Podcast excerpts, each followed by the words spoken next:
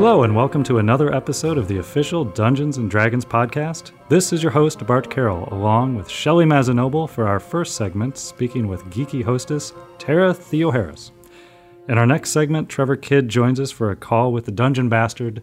But Shelley, I know you're far more interested in what Tara has to say today. I have been waiting a time for this. Finally, getting to speak with Tara, whom I I don't know. I kind of feel like we're soulmates. I, I really think so. Uh, this is so exciting to talk to you. If um, anyone listening out there has not heard of Tara, the geeky hostess, you need to go find her right now. She has an amazing blog in which um, we're going to learn all sorts of things. You're going to tell us all these cool things about your blog. But I mean, really, how did how does one become the geeky hostess?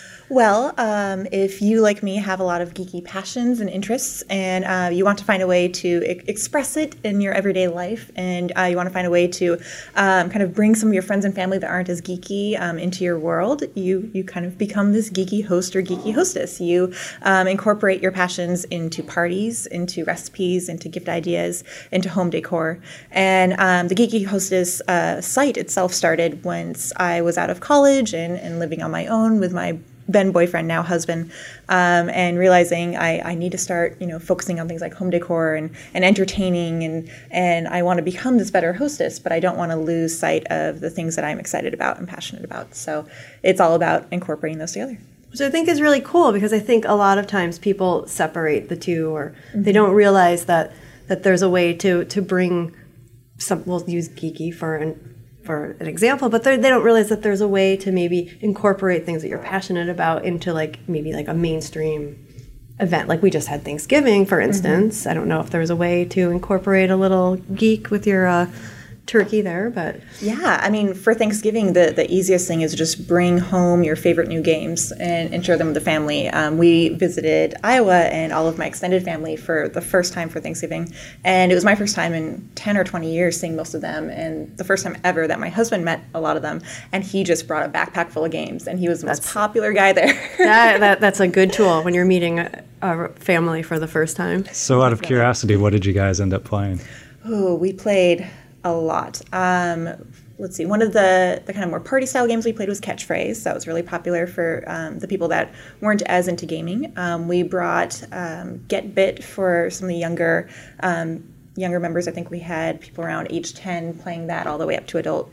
Um, Guillotine or Guillotine, however you pronounce it, uh, was also a fan favorite, and that we had people um, 10 and up playing. Um, what else? We brought Dixit, which was another easy one for um, people that, that weren't as excited about strategy but still want to be a part of it. Um, and everyone loves that. I mean, the cards are just so beautiful. And uh, there, there are a few others. He had a, a lot. Yeah. but those were Sounds some of the popular ones. That, it's a good variety. Yeah. We have recently, well, we, last year, uh, Christmas Eve, we started what I hope is a new tradition, and we played Cards Against Humanity with my mom, who loved it. I have also done that with my parents. Yeah, that, it's yeah. an adventure. She was actually um, alarmingly really good at it. My dad was in the living room because he just kept screaming, "Stop it! Come on, it's Christmas Eve!" but anyway, um, so but you you play D and D. I do. So how did you? What was your introduction to D and D? So my introduction was back in college. So I was a little bit of a, a late bloomer um, to D and D. My once again then boyfriend, now husband, introduced me. Um, we met doing improv, and so we played with a bunch of members of our improv troupe, and that is one of the most fun ways to play. D and D party right there. Exactly. So it was it was very humorous. It was very fun. It was very story driven, and that's um, I think why I, I love very story driven versions of um, Dungeon and Dragon campaigns because I just I like that adventure and I like creating complicated characters that mm-hmm. that might not survive the whole way and they might not always make the best decisions, but it makes for that really good story that you can you can retell at the next campaign. So you don't get too attached to your characters. I I don't. Um, we usually do a lot more one-off campaigns than continued campaigns. So we'll do the you know you start early in the day and, and go all night and, and just play one big adventure. So we know whatever's going to happen to that character. We can always re-roll the next time we all get together. Yeah, sometimes it's more fun to have the character with a three instead of an 18, and Yeah. the ability scores. it works. It takes the pressure off of you really thinking about what the right decision would be. Just yeah, never make the right. Decision. My decision. character doesn't what really doesn't know this. So Yeah. yeah, it would make sense. um, so you have mentioned a little bit about about what we could find on your site, but it, it is dedicated to incorporating geeky passions into everyday life. Um, so, how like what would be other than like say like say home decor? What would be a good tip for somebody who wants to feather their D and D nest with a little geeky accessories? Yeah, well, Dungeons and Dragons specifically is so great because there are those fabulous miniatures, um, or larger miniatures when you get to the you know Yeah. the scale sized um, dragons and creatures, and um, decorating with a few of those on a mantle or above your Really? bookshelf. I think is, it can be really nice, especially if you Interesting. 'cause Bart's looking at me like, huh? He's like, yeah, yeah. My 17 month old son is already into D and D minis, and Oh, it awesome. makes my heart squeal. But I think these are the kinds of things that a lot of women might say, uh uh uh, not in my living room. Box it up, you- put it back in your man cave. if you do it i would say in a, in a classy way. And that, Yeah. that means a lot of things to di- or a lot of different things to different people. But um, i think if you incorporate the colors perhaps it's just one dragon that you have up and you incorporate those colors into the rest of your decor and you have um, you know fairly minimal collections up there you just really focus on a couple of things. Or you can have just your, a really basic living room or office or you can just have a really basic living room or office, but um, you can frame a couple of really nice prints. Um, Right. Or you can pick a couple of your favorite um, images from the book or your favorite character sheets or anything like that and just kind of character those. sheets. That's an interesting idea. Yeah. I think Like that could be a lot of maps, fun. too, would probably Maps. make really cool art. Bart's getting inspired over there. Yes. And then, of course, if, if you have one of those coffee tables that has the glass that you can stick things underneath, you can stick um, the grid that you've been playing with or the map that you've been playing with or things like that underneath. It's very practical, too. Then you can just start playing. Exactly. right there during a commercial break. And interesting too about the minis because especially the dragon minis, they are actually really really beautiful. The ones really that are. that WizKids has put out, they act they're on a, a clear base too, so it almost look like dragons are flying over your fireplace mantle.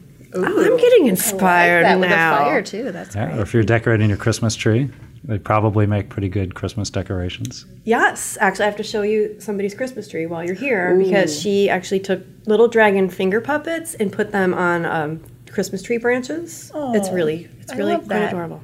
Yeah, there you, there's an idea for you. I- you can totally yeah, take that's that. fantastic. and that I mean that's Dungeons and Dragons, but it also you know can work with Game of Thrones or other fantasy things, and you can just kind of tie in all of that into your tree for decor. Absolutely, it's We kind of, acknowledge only dungeons. but is, what course. is this Game of Thrones you speak of? Game of not- Dungeons and Dragons. yeah, that's, that's what you mean.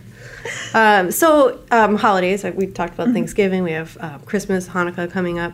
Um, so that, and obviously that means a lot of friends and family are are getting together. So this seems like a good time maybe to start to host a game night. Yes. Not not just a D and D game night, but maybe a D and D game night. So what would be what are some tips on making a game night really shine? Yeah, um, I actually have a few friends who, instead of give gifts, they invite everybody to a game night, and it's um, it's become holiday traditions, and it's really fun. Um, one way you can incorporate kind of the holidays into it is um, having a gift giving element during the game night. Um, perhaps the winner gets to pick a white elephant gift or, or something like that. Um, I mean, or for Dungeons and Dragons, it can be um, if they receive certain items after going through um, through puzzles or things like that, then they actually receive the items in real life. That is pretty awesome. Um, I also have a really fun way to invite people to a Dungeons and Dragons game, which is a fun little craft that you can do as well. Is it time for our craft portion? It can be. Let's do it. All right. Okay. So, um, actually, if you want to play around with this and open it, Okay. you can. Um, I just handed Shelly um, a surprise ball, and it is themed around a Dungeons and Dragons invitation. This is so cool. So this is it's wrapped in crepe So paper. it's yeah, it's wrapped in uh, crepe paper, and um, then for decorative purposes, there's some washi tape and um, stickers on the top. You obviously don't have to put that on, but but it looks really That's a little bit of cool with it on. Uh, and just we, we will be able. People are going to be able to find the how yes, to on yes, this. On there will be a link with pictures Okay. and, and information. so I'm just going to tear through this. Go so for I'm it. opening this. This is very exciting. It's wrapped in a lot of flash paper, so keep it really close to your face. Yeah, this isn't going to explode all No, over me. no explosions. I don't know how to do that yet. Once Okay. I figure that out, I'll for sure add it. Yes, that that blog we may not link to. Oh, this is like this is cool. This is keep. Oh, oh, I just got a little piece of paper that just fell out of this. Okay, the ball is still relatively intact, but a little Yes. piece of paper has fallen out. And it says you are cordially invited to a Dungeons and Dragons campaign on January 17th. Gameplay begins at 1 p.m. How cool is that for an invitation? And I'm not even done. Yeah. All right, I am totally intrigued. Here. And while you continue to unwrap, um, one tip for if you are inviting people to a Dungeons and Dragons game as a gift, make sure you have a date in mind, or um, even two if, if they're busy and you're not sure which date will work for them. But um, if you don't give a date, you just say we're going to do a campaign at some point. It's going to go the way of, of a lot of coupon books that, that go for the holidays, where it probably will never be redeemed. So I am very familiar with what you speak of. coupons. Yep. Oh, I just unwrapped the next layer, and this is uh, this is I always get confused with a D8 and a D10, but this is a D8. That is a D8.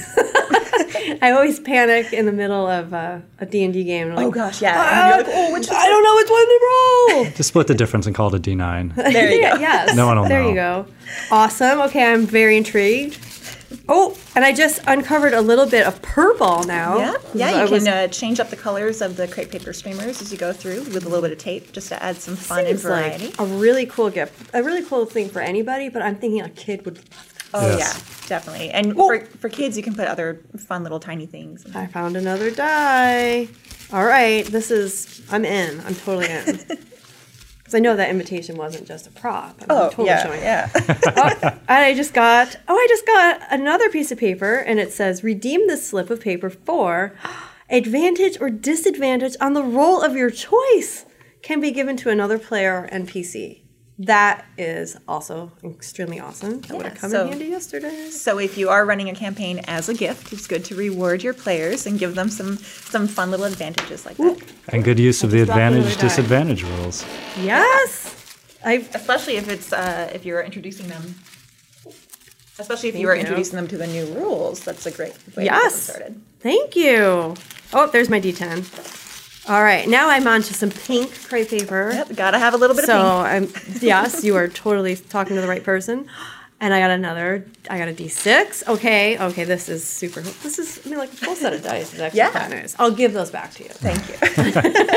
like, yeah, these are sample ones. These are very nice. um, D4, always handy for the wizard.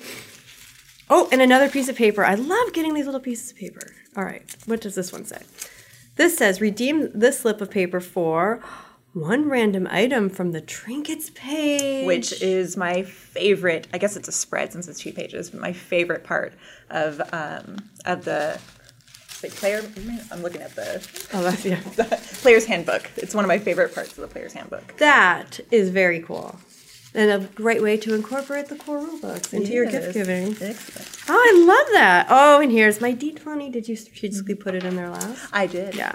Very nice. Oh, now we have yellow crepe paper.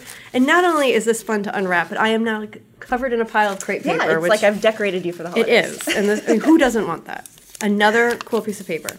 Redeem this slip of paper for one reroll can be given to another player or NPC. I don't know about that. If you would give this one up. Well, All say you know one of the monsters rolled very well, then you can encourage them. You could say they have to re-roll. Um, oh, of course. Yes. yeah. That nice. All right. DMs must hate that. Yep. Got my full set of dice here, and there's seems like one last cool thing in here, and it is a mini. yeah. Oh my goodness! Look. Oh, she's gorgeous. this is beautiful, and a mini. So how cool is this? So you So- get your invitation, you get your dice, you get some cool in-game items to use, and you get a mini. What mini is it? It is a sorceress. I don't remember her exact name, Ah. but I know somebody who plays sorceresses quite often, So weird. almost exclusively. Somebody might be playing a sorceress in her campaign right now. there we go. I love this. This is a very, very cool idea. and super easy, pretty in- inexpensive. You just need to buy a couple rolls of, of crepe paper, and then of course um, any of the goodies that you want to put inside. And I don't know about all of you, but I had a really good time opening that. so I can assure you, I probably should have handed it over to you at some point. Oh no, it's fine. But uh, we will put the instructions and some photos up on the website, as well as a link over to the Geeky Hostess blog. Yeah. Yes, because I imagine that you have quite a few. I know you do because I actually read your blog. So there's quite a quite a few tips on there. But I know that you're going to get to maybe uh, maybe a recipe or two. Yeah. Um, but first, maybe we should talk a little bit more about gift giving. Tis the season. And maybe you have some good ideas if for people who are struggling to find a gift for the, the geek in their life. Um, let's think about your geeky best friend, your geeky significant other, um, your geeky hostess, because you're probably attending some parties this year too, and it's always nice to bring a hostess gift. Do you have any suggestions for people? Oh, I do. Oh, yes. Uh, so for your geeky best friend, um, when I was thinking about this, I I'd thought obviously about uh, some of my, my female best friends. So these um, are, are some, potentially some female specific ideas, but I mean they can't be ruled out. Um, men may like them as well. Um, one thing I love to do is give my friends jewelry that has something um, special incorporated with it. Um, and there are a lot of really good small businesses uh, that you can support um, and have them put, you know, a, a great saying of your choice, whether it's a, a nerdy saying from your favorite movie or TV show, or maybe an, an in joke from last time you guys played a campaign together. Um, spiffing jewelry is one of these, and I'll include um, a link on my site for that. Um, and then um, if you just go on Etsy and, and type in, you can find a lot as well. And Yeah. I think supporting those small businesses is really exciting and interesting, and it gives you a story um, to tell your friend as well with where their their gift came from. It's certainly unique. It's not Yes. something that everyone's going to be wearing. Definitely. Um, and then along the that kind of fun line, um, I actually have an item in my shop um, that I love to give to people who enjoy RPGs and Dungeons and Dragons specifically, and that is um, rhinestone D20 underwear.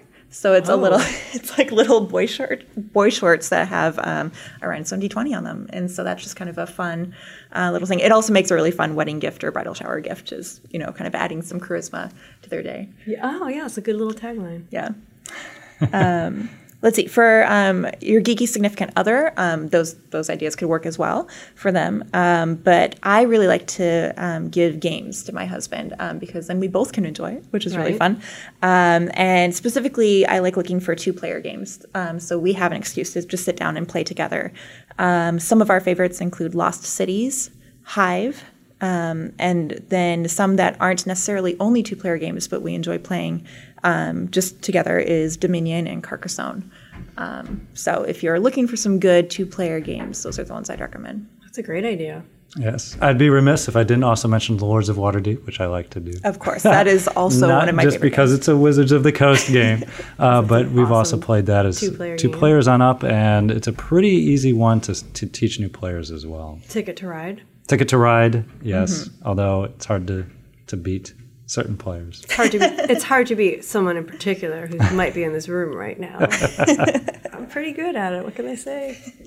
And you know, I'd add one more as well. Uh, Telestrations is also one that we That's a really fun game. enjoyed. Have you played Ooh, one? I have not played that one Not yet. two-player. I've heard good things though. It's a it's a very good Yeah, party more the game. merrier on that one. I feel like that would be a great one for the family as well. That if you're looking to put something under the Christmas tree that everyone can play on Christmas Day. Absolutely. Yeah, kids would like it. Younger ones. Well, we have had some really fun moments with that game. Awesome. Yes, and you don't. It's actually better if you can't draw. Like there was one person in the group that was a really good artist, and we were like, "You suck! Man. Like everybody knows what that is. Yeah, you I'm, def- ruined it. You ruined the I'm game." definitely the awkward drawer. I'm the one that like you cannot tell what it is. No, So. it makes sense in my head, but so um, geeky hostess. We have- Yeah, if you are attending um, a holiday party and you want to bring something over for the host or hostess, um, one thing I'd recommend is finding a geeky cookbook. Um, it's just something fun that they wouldn't maybe necessarily buy for themselves, but will also encourage them to maybe bake those things for you in the future. Yes. Um, let's see, if you go on Amazon, there um, are quite a few. Also, if you search my site, you can see um, a lot of reviews on my site of different geeky cookbooks, including um, unofficial Harry Potter ones, Game of Thrones ones. Um, but one that is just coming out um, that I got a review copy of that I absolutely love is called an unex- excuse me is called an unexpected cookbook and it's an unofficial hobbit themed cookbook um, by chris rachael oseland and um, it has everything you can want there there are a lot of second breakfast recipes there are Nice. um, i'm trying to think of, of any in particular i don't know they all just look amazing that is a great gift idea. I am also a fan of Second Breakfast. and yeah. third. And fourth. And the great thing about that is, um, once again, because it's kind of in that that fantasy realm, a lot of um, the items that are in that cookbook can be used for Dungeons and Dragon campaigns. So if you're if you're starting off early in the morning and want to make a big brunch, um, there are a lot of really good recipes in there. yeah, I mean, you could do a whole. You could theme a whole party around that one cookbook. Yeah. And also because Lord of the Rings is, it's obviously fantasy, but it's Mm-hmm. so it's kind of mainstream Yeah. now too. Like Yeah. a lot of my friends that say I don't like fantasy at all. They love Lord of the Rings. That would be a really good gift for for one of them. Yeah, it's an easy way to to bring them into the the geekdom a little bit more. Yes. Yeah. Yeah. So, do you have any items on your wish list?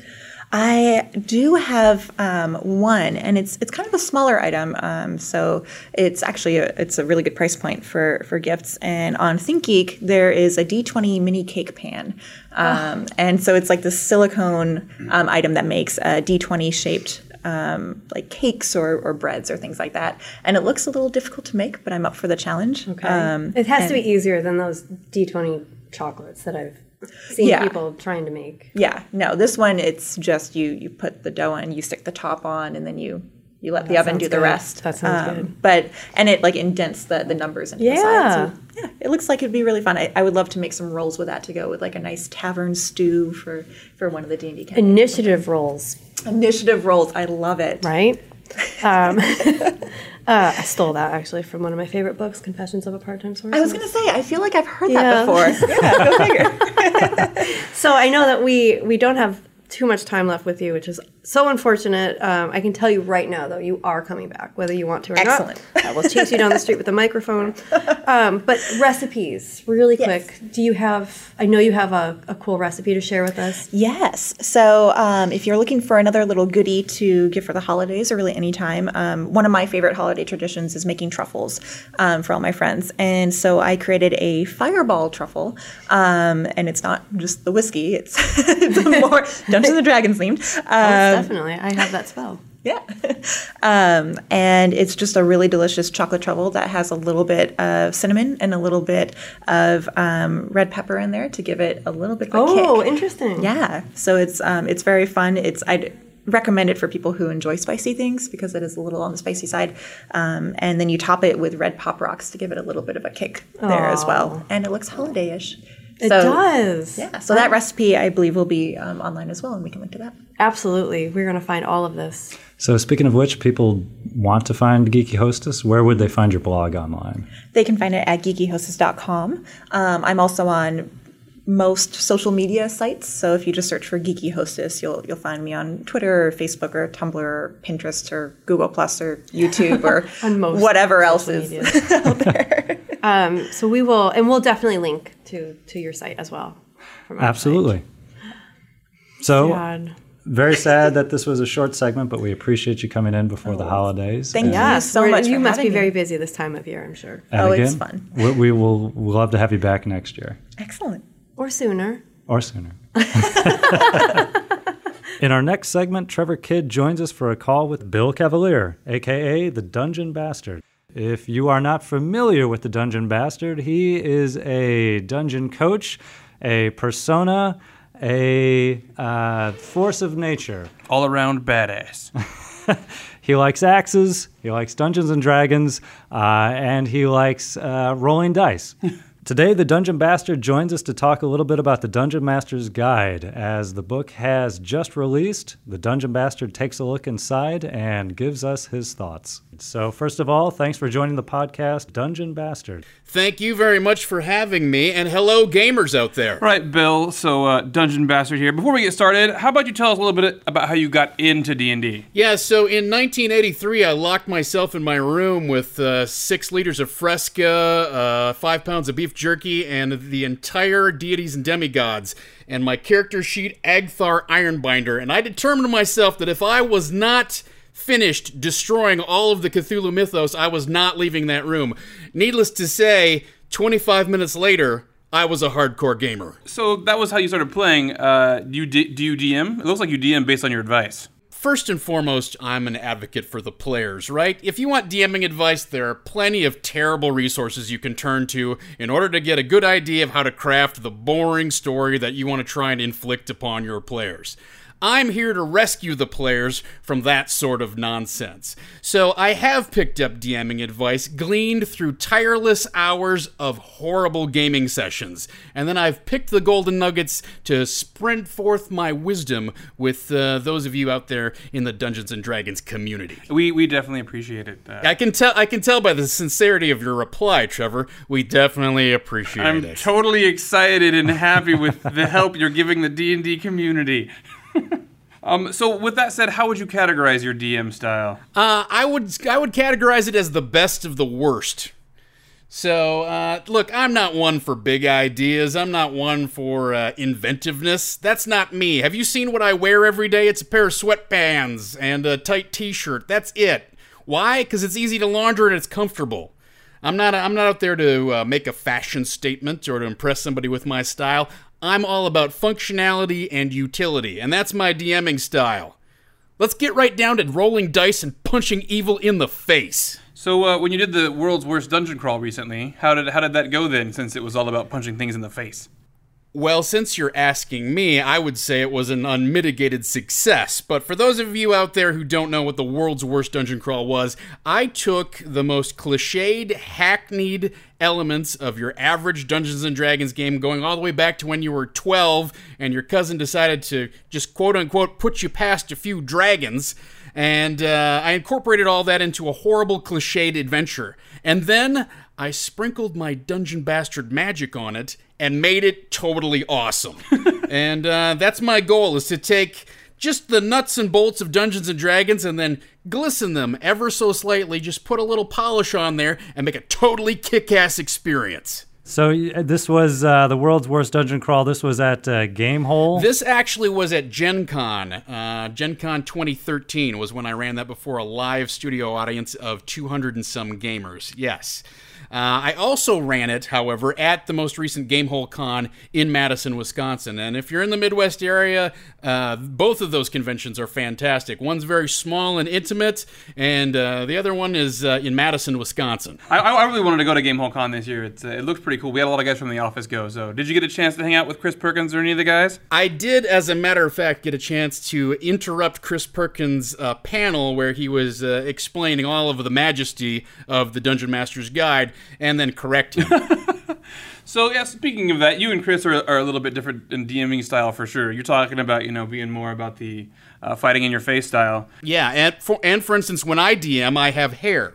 well, that that would be a very big difference. Uh, Did you bring that up with Chris? I chose not to bring it up at that time because he works out more than I do. yeah, yeah, he's got some of that some of that MMA stuff going on. You gotta be gotta be careful with Chris. So yeah, what do you think about all the story and world building help in the DMG then? Probably, I think I know what your answer might be, but I could I, I'm willing to be surprised. You know, here's the thing. Uh, the Dungeon Master's Guide is packed full of tables, uh, little uh, subsections, tips, tricks, techniques, uh, methods for making your world more rich, more inviting, more engaging. Uh, I have a helicopter going over my head here today. Why? Because they're keeping surveillance on me that I don't leak any secrets from the Dungeon Master's Guide. um, it's too late. It's already on the shelves if you go to your FLGS. Uh, so here's the thing that I, my my total summary of the Dungeon Master's Guide. It's it's as if your DM was a three year old child and just kept walking up to the book and going, "Why, why, why, why." The DMG has an answer every time you ask one of those whys. Why do I want to include a small town? Boom. Hey, well, there. We'll just drop that segment in. Okay, what's going on? And what sort of? Why are there buildings in this small town? Well, boom. We'll drop a section in there. The, never-ending questions. That it seems to have an answer for every single one. Um, it's a rabbit hole of advice, tips, and techniques. And uh, for me as a player, listen, I got lost. It's too much to consume at one one shot. Nothing too wrong with that. It's, it's, it's, good, it's a good reference to come back to and to come back to all the time. So last week, I saw you build an adventure using the random tables in chapter three and beyond. What did you think about that experience? It's true. You know, so here's the thing: is uh, I, I'm I'm not big on building adventures. It's not what I do every single day, day in day out. I'm focused on min maxing my character, making sure I pick out the best weapons, uh, optimize my feat chain, decide what abilities I really want to get a 20 or a 24 or a, or a 30 in. That's a house rule, everybody. You know, that's that's just me kind of kind of tweaking on the edges of the system. Um, and so for me, it was actually remarkably straightforward to kind of come into this thing and boom, right off the bat, you've got adventure goals. You got a goal for your dungeon. Uh, there's another table there that's going to give you the layout of your dungeon. It's going to tell you who your main villain is. Uh, I was really actually in the course of you know little a little bit over an hour able to put together a very interesting, original, uh, compact adventure uh, that I think I could probably walk away and just you know drop in on my players, boom, that night, and have a fantastic evening of gaming.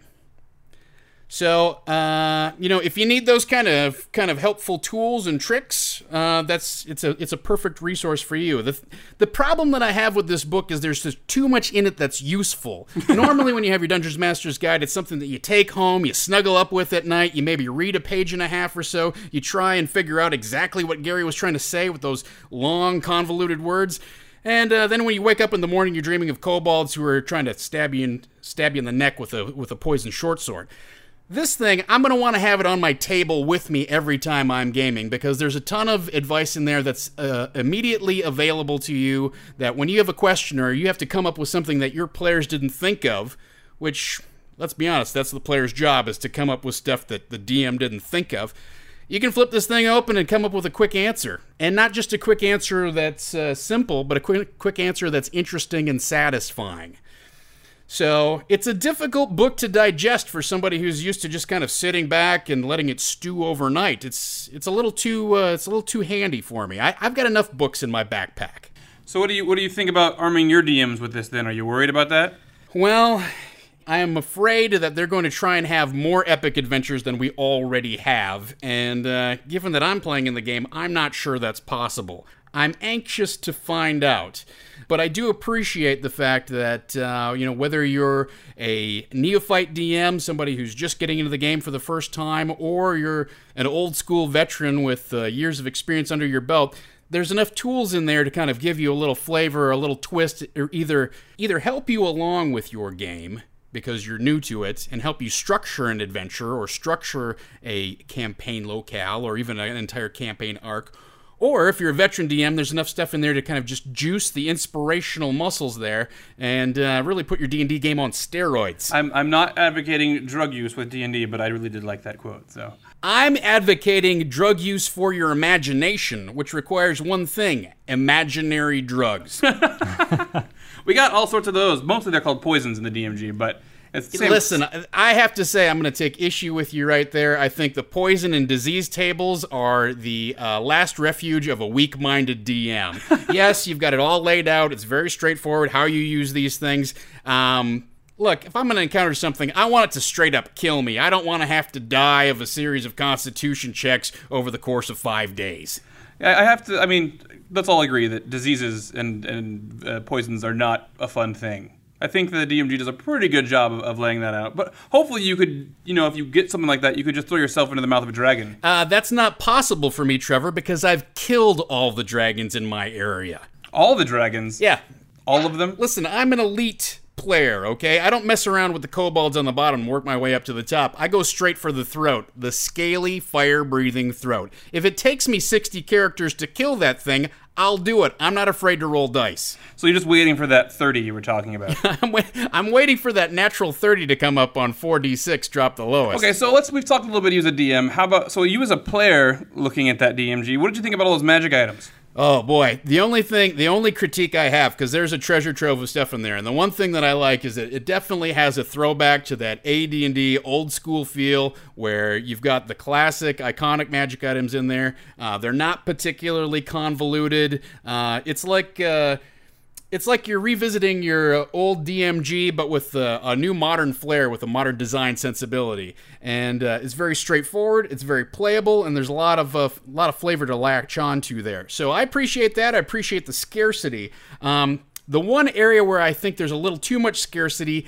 is in the number of magical battle axes, because I only counted like four, and uh, in my campaign there's got to be at least 12. Yeah, you can never have too many of those. Exactly. Uh, a lot of guys talk about having a, a, a golf golf bag filled with swords.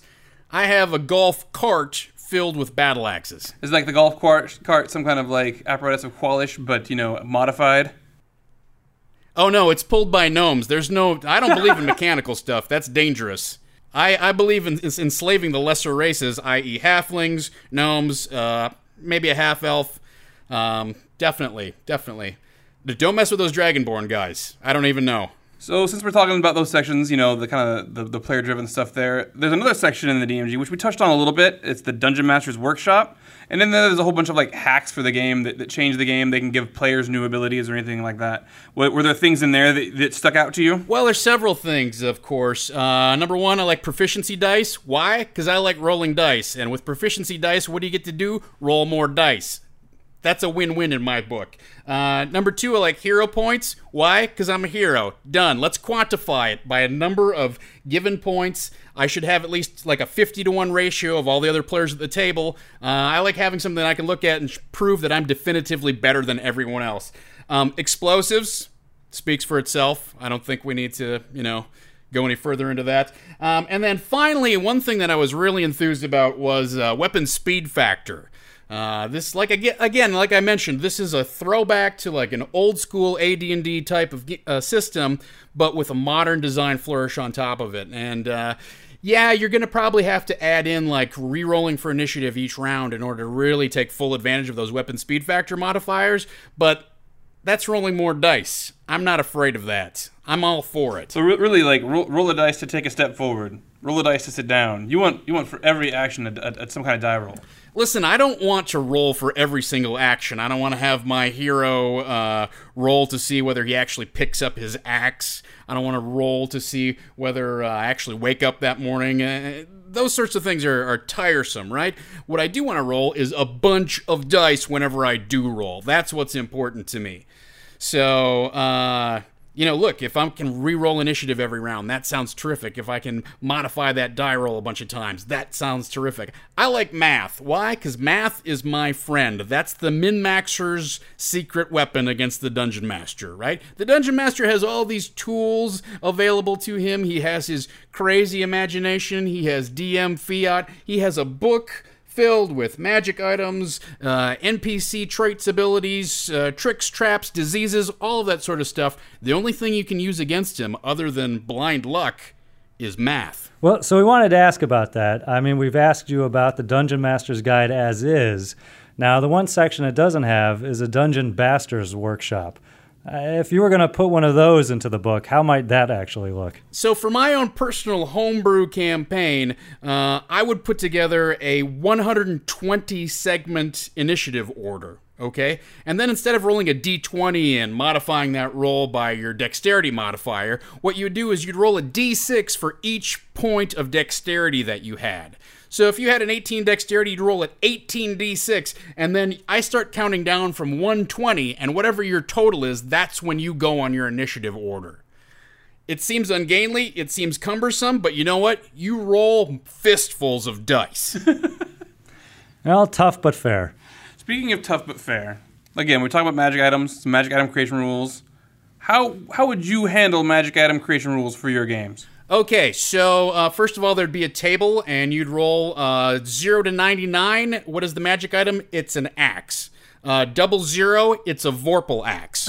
so that's how I would start. Here's the thing I don't really believe in magic item creation. Magic items are not something that your character makes, they're something that are bestowed upon you through the good graces of the DM. So magic item creation, in my ho- personal homebrew system, involves one thing bribes. That's right. know your DM. Knows what kind of snacks he likes. Knows what know what kind of soda he likes to drink. Uh, know what kind of car he drives because you never know. Maybe he needs an oil change. Is it, you're going to use 5W30 or 10W30? You got to know the difference, buddy. Otherwise, you're looking at a meltdown on the highway. And trust me, nobody wants that. So, magic item creation involves one thing purchasing large amounts of sugar. yeah, there's usually a, a, lot of food bribes at the table in general when I see uh, our DMs or me DMing. So that, that, that makes perfect sense in my world, man. Um, all right, so I think we're going to wrap up here shortly. But before we go, Bill, before we go, I have to ask Are there any parting words of advice, knowing what to do about the DMG? Are there any parting words of advice you want to leave for all the DMs out there? Well, I guess what I would say is if you feel like you have failings as a dungeon master, if you feel like there's room for improvement as a dungeon master, if you feel like you can't afford adventure coaching from me personally, and trust me, my rates are exorbitant, then I suggest you pick up this latest Dungeon Master's Guide. It's got a tool for every situation. It really covers the basics. Uh, I'm excited for uh, my. I have a friend who has a 10 year old son who's just getting into D&D. I am excited for him to have this book. Why? So I can just see his imagination light up with all the new concepts. For me as an old school DM, I have to say, I also got a lot out of this thing. I love all of the different subtables and tools. I love how every aspect of DMing is really covered in a very concise but useful manner. So, uh, my advice is if you're not me, and chances are you're not, you need to get yourself a Dungeon Master's Guide. Pretty pretty good advice. I'll take that one. Well, thank you, Bill, for being on the show. I just want to mention finally in closing here that that uh, idea of a d6 per point of uh, dexterity that's totally copyright uh, 2014 Dungeon Bastard idea. I don't want to see that showing up in some sort of weird supplement or something like that. That's not that's not Creative Commons, okay, you guys. So uh, you know, I just want to make sure that I got my uh, intellectual, you know, claws into that property because I think that could be a real winner for everyone out there. And we're going to edit out this entire discussion Yep, and it disclaimer never, now. Never happened. But I look forward to seeing that in in uh, the Dungeon Bastards module of special house rules. So it'll be awesome. Well, as always, thank you for listening to the D&D podcast. You can download the latest episodes on our website, dungeonsanddragons.com, as well as subscribe directly from iTunes. On behalf of Shelly Mazzanoble, Trevor Kidd, the Dungeon Bastard, and the Geeky Hostess, thanks again for listening. Game on, gamers!